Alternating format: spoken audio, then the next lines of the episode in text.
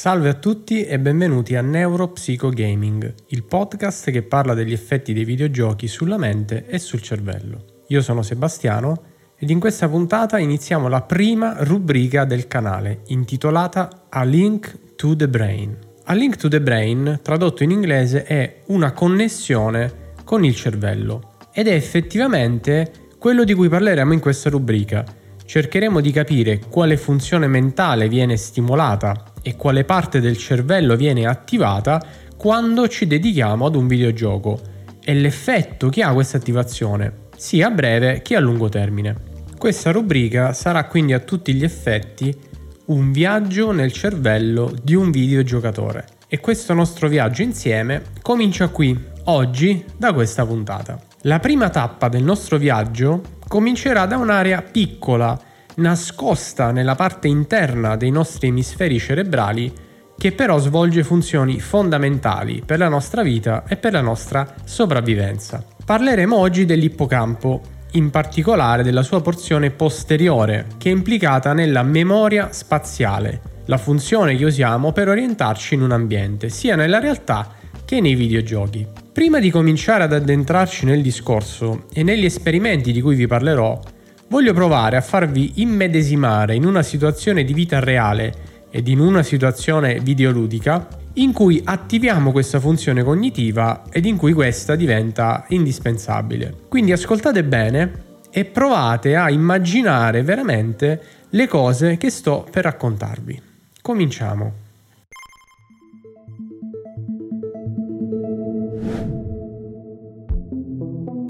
Provate a immaginare di dover andare in un'altra città per lavoro, una città che magari non avete mai visitato oppure che conoscete poco. Ci potrete andare in autobus e siccome il luogo di lavoro è abbastanza vicino alla stazione in cui arriverete, decidete di fare il tragitto a piedi. Non so se vi siete mai trovati in una situazione simile, ma a me è successo spesso, ad esempio quando studiavo all'università o anche per lavoro. Quindi provate a immedesimarvi in questa situazione. Il primo giorno, una volta che siete arrivati in stazione e scesi dall'autobus in questa nuova città, impostate la destinazione su Google Maps e fate questo tragitto a piedi fino al nuovo lavoro. Nei giorni seguenti la cosa si ripete sempre uguale. Prendo l'autobus, scendo, faccio il tragitto a piedi guidato dalle indicazioni di Google Maps. Qualche giorno dopo però succede una cosa imprevista. Quando scendete dall'autobus vi rendete conto che il vostro telefono è scarico e quindi non potrete usare Google Maps. Decidete comunque di provare a fare il tragitto a piedi. In una situazione del genere si verifica una cosa molto interessante. Anche se nei giorni precedenti noi abbiamo dato scarsa attenzione ai luoghi che ci circondavano, adesso che proviamo a fare il tragitto senza indicazioni, ci rendiamo conto che la nostra mente ha conservato un ricordo di ciò che abbiamo intorno. Non solo, ma avremo anche un'idea vaga delle posizioni degli elementi tra di loro. Ad esempio, la vostra mente vi suggerirà che alle spalle della stazione c'è una chiesa, mentre dall'altro lato c'è una piazza magari. Questo è possibile perché anche se ricorriamo alle mappe o alle app presenti sui nostri smartphone per orientarci, allo stesso tempo il nostro sistema nervoso lavorerà sempre e comunque sotto traccia, memorizzando tutti questi posti e le loro rispettive posizioni. Quindi il nostro cervello si attiva registrando la collocazione nello spazio dei palazzi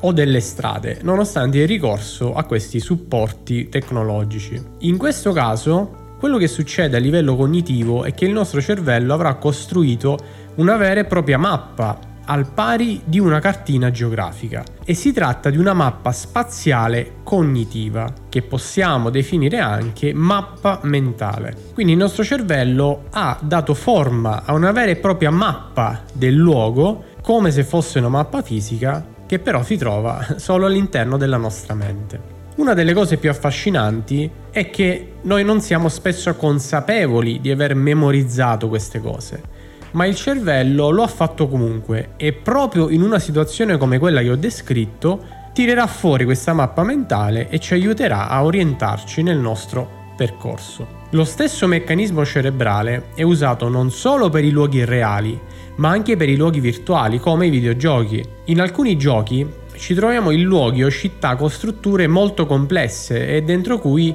dovremo orientarci. Anche se avremo una mappa di gioco, allo stesso modo col tempo ne costruiremo comunque una nella nostra mente, quindi una mappa mentale vera e propria e questa guiderà le nostre interazioni con l'ambiente virtuale. Per fare un esempio, in Skyrim avremo una mappa delle città che visitiamo, ma di solito ci sposteremo al loro interno così tante volte che alla fine la mappa non la guarderemo più, ne avremo sempre meno bisogno. Riusciremo a ricordare, ad esempio, che alle spalle della locanda ci sarà il fabbro, oppure che percorrendo il viale con gli alberi più alti arriveremo al castello. Il meccanismo, sia nella realtà che nel videogioco, è lo stesso. Questa incredibile facoltà, che magari diamo per scontata, ma che è essenziale per la nostra sopravvivenza, è la memoria spaziale, la funzione cognitiva che ci consente di ricordare luoghi, percorsi e posizioni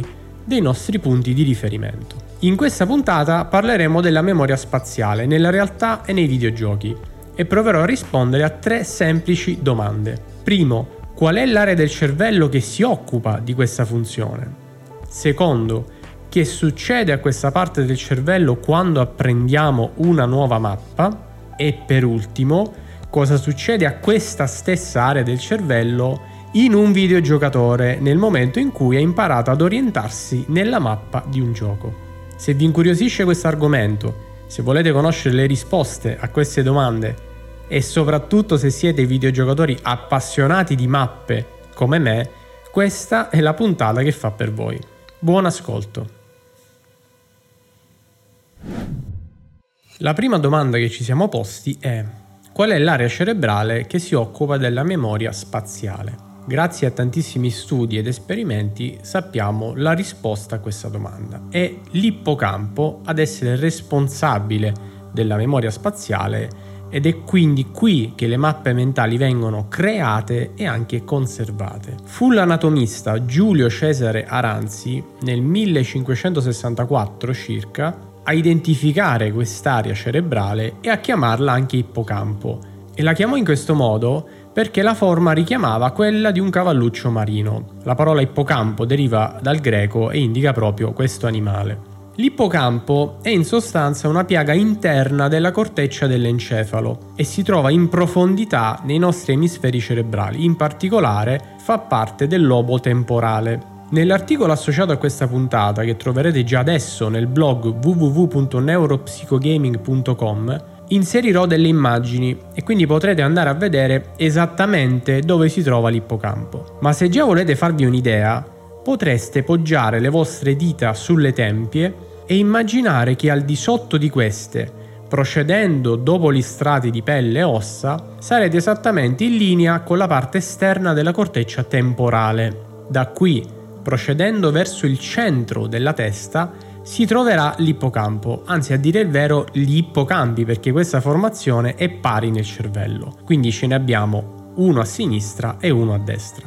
L'ippocampo, secondo alcuni neuroscienziati, non si trova lì in profondità, nascosto all'interno dei nostri emisferi cerebrali per caso. Poiché questa formazione gestisce processi fondamentali, è possibile che nel nostro percorso evolutivo questa parte preziosa sia stata nascosta nella parte più centrale per preservarla ed evitare appunto che fosse più esposta. L'ippocampo è coinvolto in funzioni tra cui l'apprendimento e la memoria, sia a breve che a lungo termine. Tra le sue funzioni però, quella a cui ci dedichiamo oggi nel dettaglio è appunto la memoria spaziale. E come accennato prima, ad occuparsi di questa funzione come ormai confermato da tantissimi studi, è esattamente la parte posteriore dell'ippocampo, mentre la parte anteriore si occupa di altre cose e ne parleremo in altre puntate. È stato dimostrato che nell'ippocampo posteriore ci sono neuroni che si attivano in maniera molto selettiva in base al luogo in cui ci troviamo quando siamo in un nuovo ambiente. Ad esempio, alcune cellule rispondono se ci troviamo al centro di una stanza,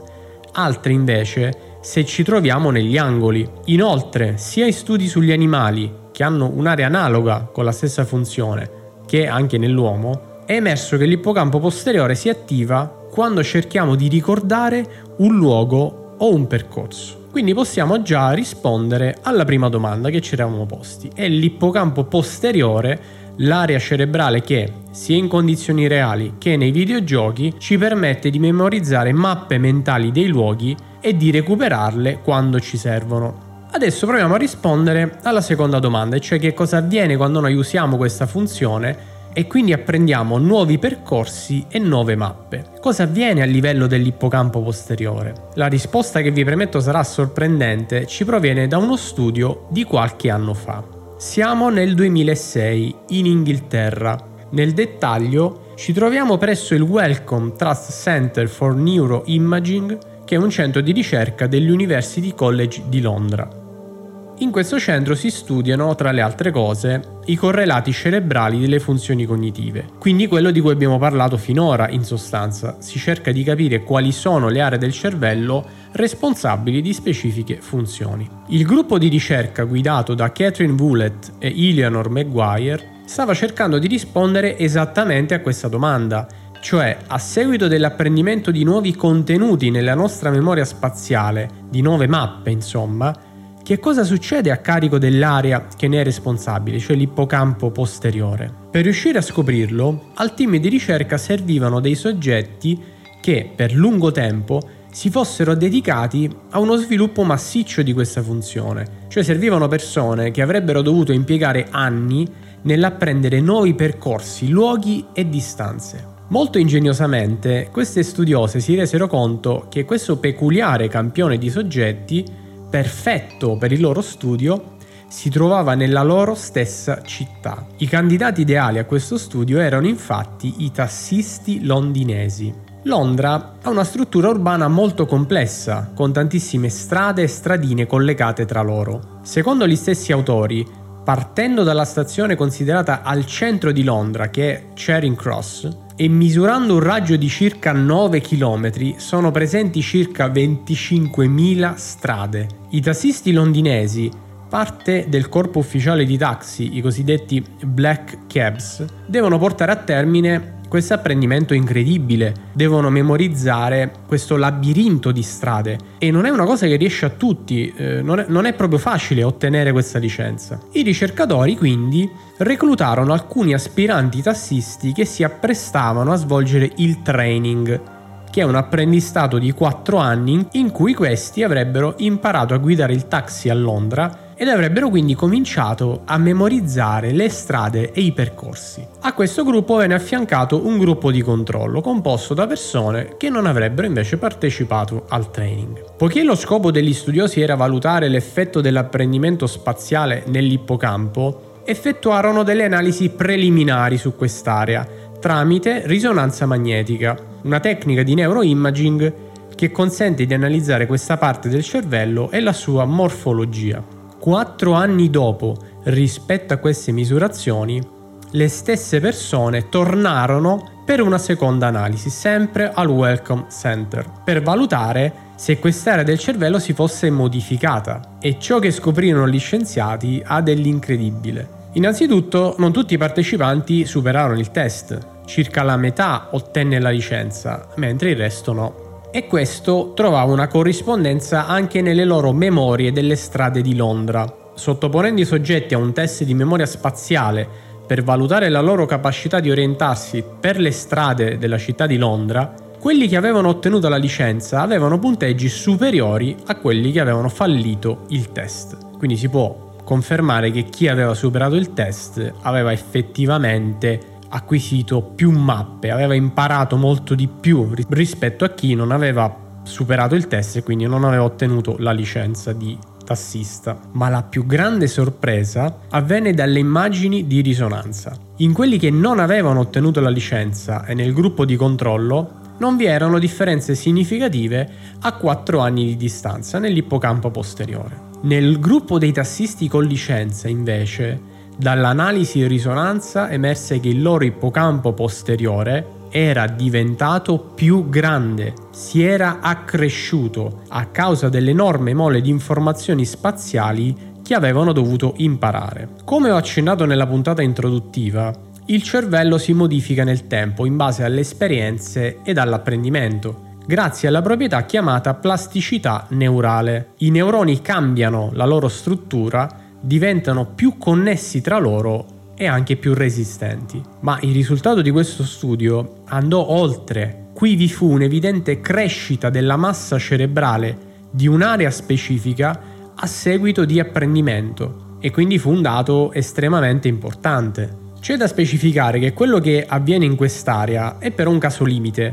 L'ippocampo infatti è una delle due uniche aree cerebrali dove avviene la neurogenesi, quel processo per cui nuove cellule nervose vengono generate ed integrate alla rete già preesistente. Alcuni studi condotti sui roditori hanno evidenziato come sottoporre l'ippocampo ad un apprendimento massiccio attiva la neurogenesi e quindi è plausibile che la stessa cosa sia avvenuta nel cervello dei tassisti. Stimolata da un continuo bombardamento di nuove informazioni, quest'area avrà attivato la neurogenesi e quindi ha cominciato effettivamente ad espandersi. È un po' come se il cervello si fosse reso conto di non avere più spazio per altre mappe mentali e quindi avesse deciso di ampliare questo spazio, di di creare, tra virgolette, dei nuovi schedari. Questo fondamentale esperimento, che fu storico per le neuroscienze, fornisce una risposta al nostro secondo quesito. Quando noi creiamo una nuova mappa, l'area che si occupa di tale funzione, cioè l'ippocampo posteriore, si modifica, si plasma per accogliere il nuovo contenuto. E se la nostra stimolazione è continua, cioè se impariamo sempre nuove mappe, l'area comincerà ad espandersi, a diventare più grande. E adesso arriva la parte più bella della puntata, la terza e ultima domanda che secondo me incuriosisce chi è rimasto ad ascoltare finora.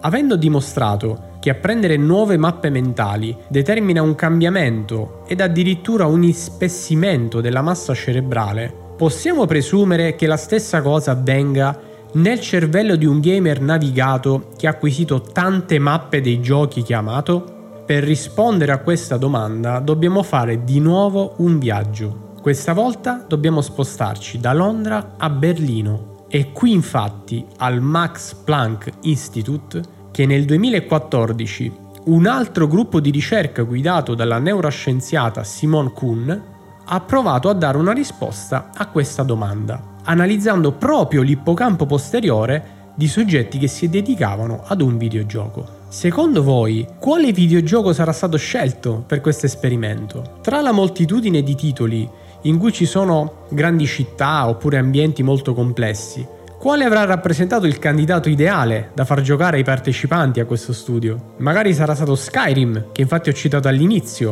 oppure magari un altro titolo sempre open world, Forse l'anno in cui è venuto lo studio, che è il 2014, ci può dare un indizio. In quel periodo, ad esempio, uscì GTA V, che in effetti presenta delle mappe urbane molto precise e molto elaborate anche. Vi do qualche indizio. In questo gioco che è stato scelto c'è un protagonista maschile. Questo protagonista è italiano, ha i baffi e fino a poco tempo fa prima che la cosa fosse smentita, lavorava come idraulico. Avete capito di chi sto parlando?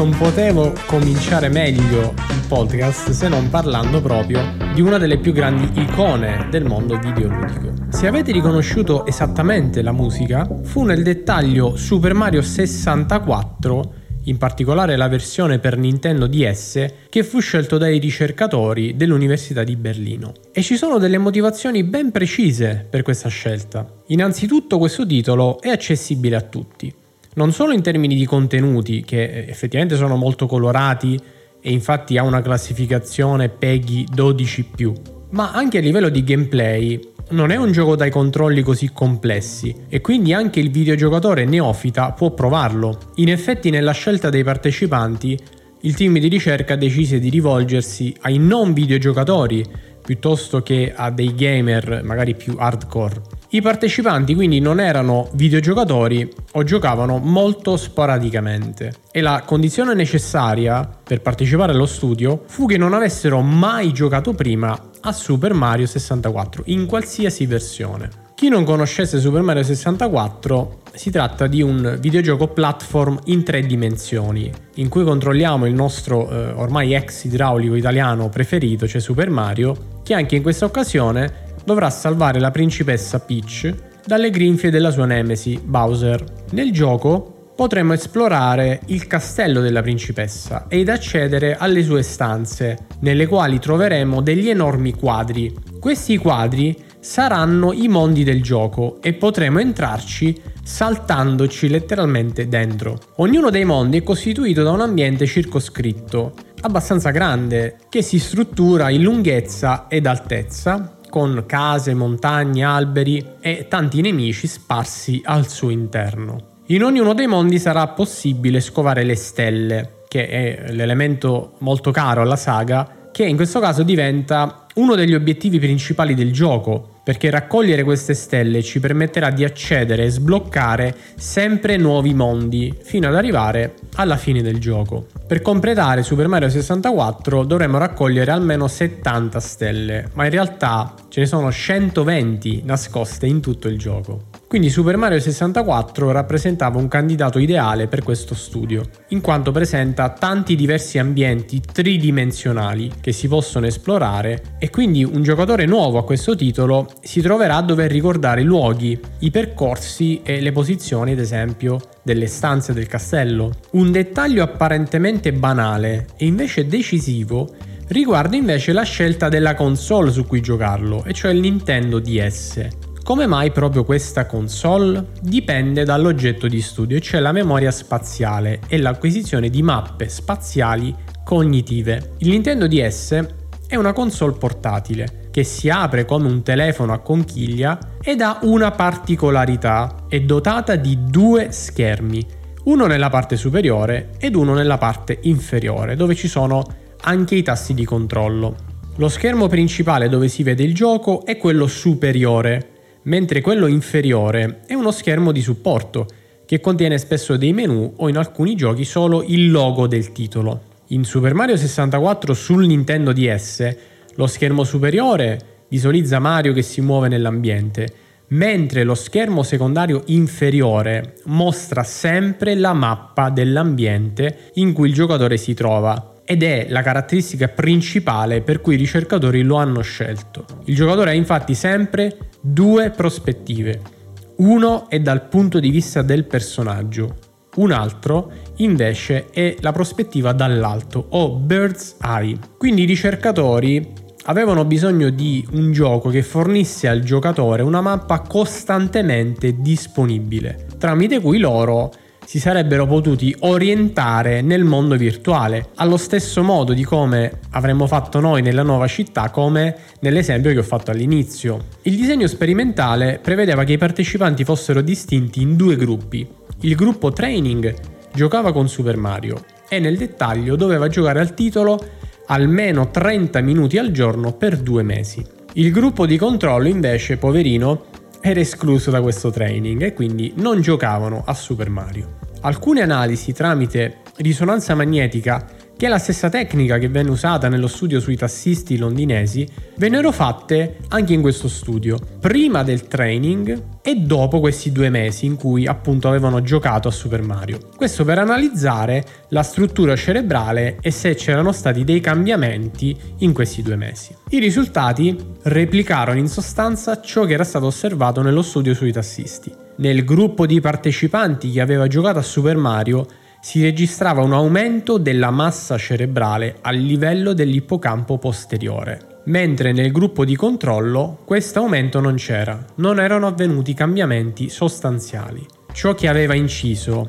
era stato quindi giocare a Super Mario, che a tutti gli effetti aveva potenziato una funzione mentale ed ingrandito una parte del cervello. C'è un importante elemento da specificare che i ricercatori inserirono infatti nel disegno sperimentale. Come è stato possibile stabilire se i partecipanti memorizzavano le mappe dei mondi che visitavano nel gioco oppure no? Mentre nel caso dei tassisti, la prova che avessero veramente memorizzato la mappa di Londra veniva effettuata da un test specifico e anche dal fatto che effettivamente ottenevano la licenza, qui in Super Mario come poteva essere dimostrata questa cosa? I ricercatori lo fecero in maniera molto ingegnosa, usando un test che è in grado di svelare quale strategia usiamo per orientarci nello spazio. Difatti, non sempre per orientarci noi sviluppiamo una mappa dell'ambiente, ma possiamo semplicemente memorizzare i cambi di direzione che facciamo. Ritorniamo sempre all'esempio della nuova città. Se io devo raggiungere dalla stazione il luogo di lavoro, posso anche semplicemente ricordarmi dove e quante volte ho girato. Ad esempio, se dalla stazione prendo quella determinata strada, poi giro a destra al terzo incrocio, poi a sinistra, eccetera, eccetera. Così io saprò raggiungere effettivamente il mio obiettivo, ma non avrò effettivamente creato una mappa del luogo o quantomeno una mappa elaborata. Spiegherò meglio questo passaggio nell'articolo all'interno del blog, quindi se vi può interessare poi lì troverete tutto. Qui ci basta accennare al fatto che da questo test i ricercatori poterono dividere il gruppo di soggetti che aveva giocato a Super Mario in due sottogruppi, i Turner erano coloro che si basavano sui cambi di direzione. Appunto la parola turn in inglese vuol dire svolta. Questi giocatori quindi seguivano Mario nello schermo in alto e guardavano poco la mappa, quindi probabilmente non creavano una mappa molto elaborata dell'ambiente. L'altro gruppo invece erano i non-turner, appunto quelli che effettivamente cercavano di orientarsi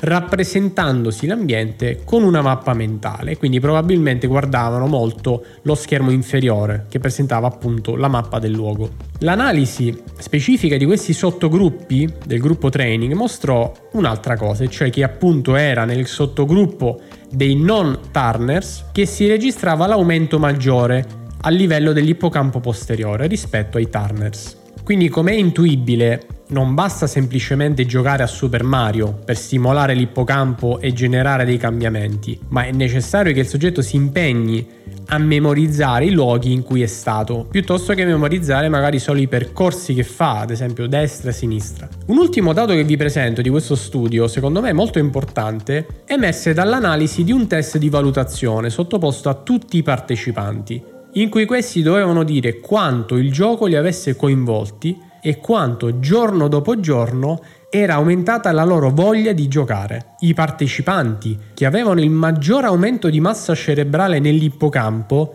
erano quelli che si dichiaravano maggiormente divertiti e che avevano la maggiore voglia di giocare a Super Mario. Quindi anche questo aspetto umorale e di desiderio aveva inciso e c'è una spiegazione cerebrale anche per questa caratteristica. Si tratta dell'impatto di un neurotrasmettitore chiamato dopamina che viene rilasciato quando noi ci dedichiamo ad un'attività piacevole, che ci dà soddisfazione. Tra le varie aree in cui viene rilasciata c'è anche l'ippocampo, in cui questo neurotrasmettitore va a potenziare la plasticità e quindi rinforza ulteriormente l'area di riferimento. Quindi a tutti gli effetti il divertimento incrementa la plasticità cerebrale, quindi migliora il potenziamento delle aree cerebrali che sono coinvolte dal videogioco. Parleremo comunque di questa cosa nel dettaglio in futuro, ma adesso proviamo a trarre delle conclusioni dagli studi che ho presentato. Lo studio di Simon Kuhn è una dimostrazione veramente forte del possibile effetto positivo di un videogioco a livello mentale e anche cerebrale. I partecipanti allo studio infatti, dedicandosi a Super Mario 64, avevano riportato un accrescimento a livello della massa cerebrale nell'ippocampo posteriore. Lo studio sui tassisti così come altre evidenze, ci suggeriscono come ciò sia probabilmente dovuto all'attività di esplorazione in un ambiente tridimensionale ed alla memorizzazione di rappresentazioni spaziali di questi luoghi, in sostanza delle mappe mentali. Questo risultato ha delle implicazioni molto importanti perché dà conferma sperimentale del potenziale dei videogiochi nel migliorare le nostre performance cognitive, nel potenziare le nostre abilità mentali e nel generare dei cambiamenti positivi a livello cerebrale. Questo potrebbe avere anche dei risvolti in ambito clinico. Infatti, come gli stessi autori suggeriscono nello studio, in alcune condizioni patologiche si registra una riduzione dell'attività dell'ippocampo. Ve ne sono molti esempi, nei disturbi mentali ad esempio come la depressione, il disturbo post-traumatico da stress o la schizofrenia, ma anche in malattie neurodegenerative come la demenza ed il morbo di Alzheimer. Secondo gli autori di questo studio, la plasticità indotta da un videogioco come Super Mario 64 potrebbe agire in contrasto con la riduzione di attività nell'ippocampo, andando ad avere effetti positivi sui potenziali deficit cognitivi che hanno questi pazienti, ma anche a migliorare il loro stato di benessere perché comunque si dedicherebbero ad un'attività che di per sé è molto piacevole. In generale è comunque un'idea molto bella per chi da videogiocatore ha provato questo titolo e ne ha provato anche altri simili, pensare che dedicandosi a memorizzare luoghi e percorsi, quindi mentre ci si divertiva a giocare il titolo e la memorizzazione magari era un momento, era una fase implicita per superare i livelli con Mario, allo stesso modo noi stavamo migliorando una parte della nostra mente e stavamo agendo positivamente in una nostra area cerebrale. Il fatto di allenare la nostra capacità di orientamento e memorizzazione di mappe tramite videogiochi ha quindi sicuramente un impatto concreto nella vita reale. Insomma, per noi videogiocatori questo studio è un'ulteriore scusa per prendere il pad alla mano e fare un'altra partita.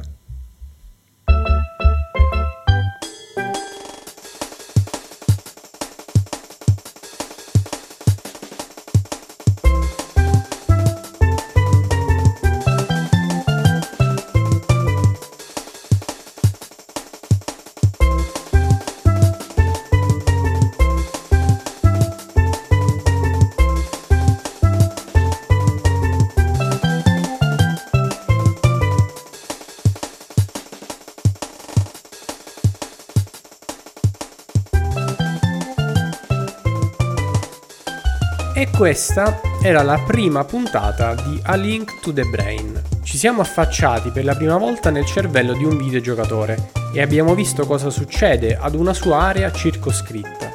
Questo esperimento del 2014 è uno dei tantissimi studi che hanno dimostrato come il videogioco non rappresenti una stimolazione passiva, ma allena le nostre funzioni mentali andando addirittura a potenziare aree del nostro cervello, il che lo rende anche più sano in effetti. Come magari intuirete già adesso, e ne parleremo ampiamente in altre puntate, questo presuppone che i videogiochi potrebbero avere anche uno scopo terapeutico. Spero che abbiate voglia di proseguire con me questo viaggio nel sistema nervoso di un videogiocatore per scoprire cosa accade nelle altre aree e vi garantisco che sarà una scoperta continua. A Link to the Brain tornerà tra qualche settimana e parleremo di una nuova funzione mentale e della sua area cerebrale. Vi ricordo di fare un salto nel blog www.neuropsychogaming.com. Qui all'interno del blog potrete vedere che si è sbloccata la prima sezione che era nascosta, che appunto a Link to the Brain. E cliccando in questa sezione potrete leggere l'articolo dove alcuni passaggi sono molto più approfonditi ad esempio nello studio di Simon Kuhn emersero modifiche non solo all'ippocampo, ma anche ad altre due aree cerebrali, quindi se volete lì trovate tutto. Molto importante, alla fine dell'articolo ci sono le citazioni agli studi. Queste vi servono per andare a recuperare gli studi originali e questo è fondamentale perché potrete confermare la validità delle cose che ho detto in questa puntata ed anche approfondirle scendere più nel dettaglio se vi interessa. Se andrete a leggere l'articolo del blog, potete lasciare un commento lì direttamente. Se magari volete suggerirmi altri studi, chiedermi dei chiarimenti o anche darmi un feedback su qualcosa che vi è piaciuto meno, insomma, quello spazio è tutto vostro. Bene, per oggi è tutto. Sabato prossimo verrà svelata la seconda rubrica di Neuropsychogaming, quindi non mancate. Ciao, alla prossima. you